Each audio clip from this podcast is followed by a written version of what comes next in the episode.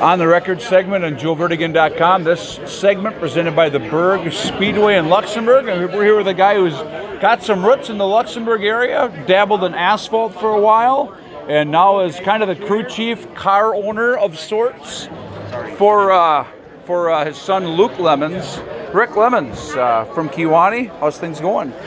Not too bad. Talk about how you first got involved with the sport of racing and, and how that bug, uh, when did you get bitten by it, and, and tell us the details. Oh, 1987, way back in the day. That was my brother bought a car.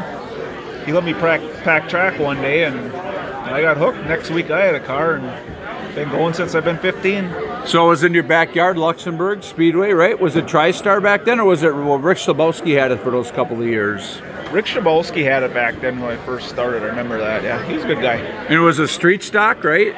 Yep, correct. Street stock wasn't. I don't know what you call them nowadays, but they were street stocks back then. Was it pretty crude? Oh they were bad. I wouldn't. I don't think I'd put my dog in it and let it go around track now. That bad, but you guys build a lot of the stuff from scratch on your own. Yeah, with front of house and a gravel driveway, we'd put them together, work on them, shovel the snow out in the winter, and keep on working. Was it like the thing to do in the '80s when you're you're a teenager? Hey, let's go racing. Was it a you get your buddies and your neighborhood kids together? Hey, let's let's go do this on Friday nights. Was it kind of a deal like that?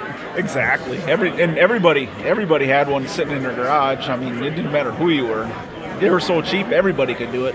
Was it a deal where? And I remember I interviewed Freddie Davister for one of my books, and he said that Friday nights at Luxemburg, it was like a happening. It's like you didn't want to miss it. Was that kind of your take on on the racing back then in the 80s and 90s? Exactly. Everybody wanted to be part of it. It's like all your friends from school, work, wherever. I mean, everybody just wanted to be involved in it back then.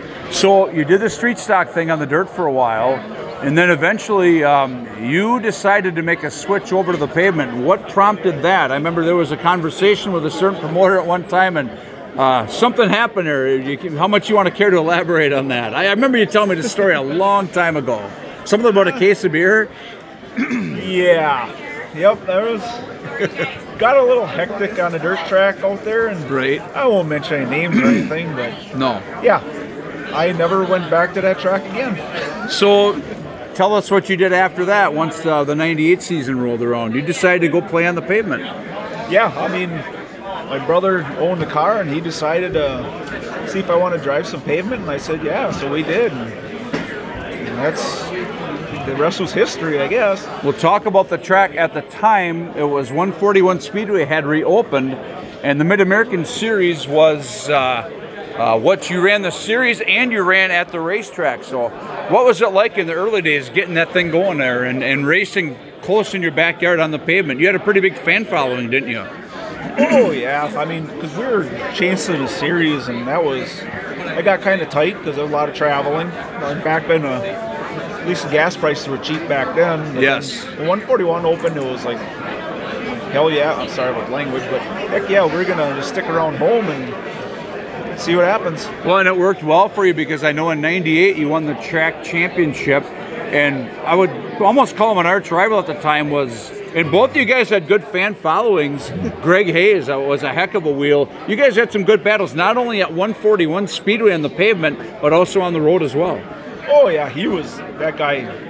Still to today, he's tough no matter where he goes. I mean, we get along really good. We still get along today, and we're pretty fierce competitors on the track. So you did the Mid Am thing for quite a while, didn't you?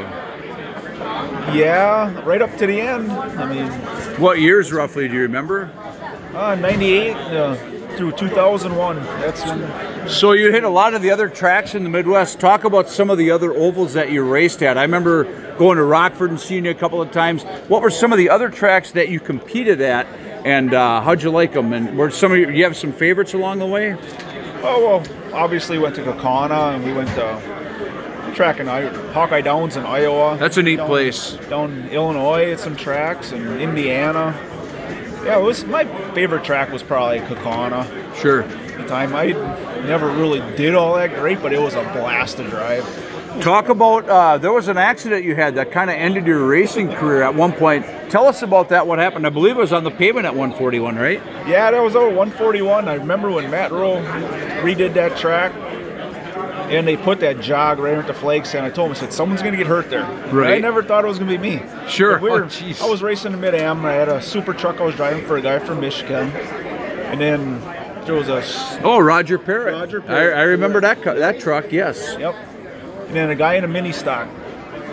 He was in the points battle and he was going to be gone. Wanted me to drive his car for one night, and I did. I think I got, I think I got fast time, and then in the feature I start towards the back, and I was up to fourth, and a guy got underneath me in the back and put me right into that jog in the wall, and that was about it. Was it a head injury or what happened?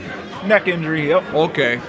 But you have obviously stayed involved because eventually then your son Luke Lemmens has had himself a pretty successful career and uh, it still keeps you busy, doesn't it? Uh, wrenching on the car and that kind of thing. Uh, what's it like now being in a you know a car owner slash crew chief role? Uh, do you enjoy that as much as you did the driving part of it?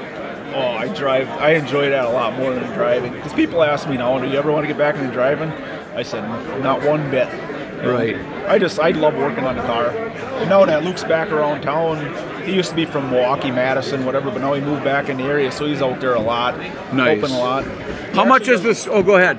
He does actually a lot more in the car than I do now. Right.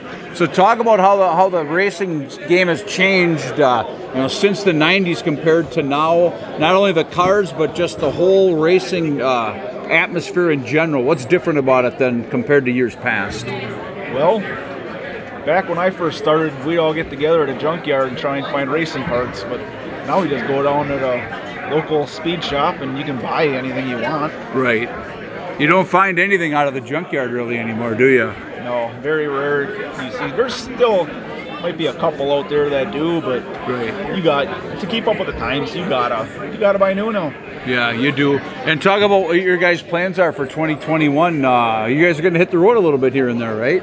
Planning on a lot of traveling. We're gonna head down to Bristol, Tennessee, and race on the big track, and we're gonna bounce around to more of the big shows and stuff. So as a crew chief, how are you going to set that thing up for Bristol? I mean, that's uncharted waters for everybody, isn't it? However, Luke wants me to set it up. That's what it's gonna be. So yeah, uh, we gotta change some springs, change some shocks, and Sure. a bunch of stuff like that. So the name of the game in 2021 is hitting the road a little bit, right? I guess so. I'll just bring the car where he tells me to. All right, Rick Lemmens, uh, Kewaunee, Wisconsin. Thanks for the time. Thank you, Joe.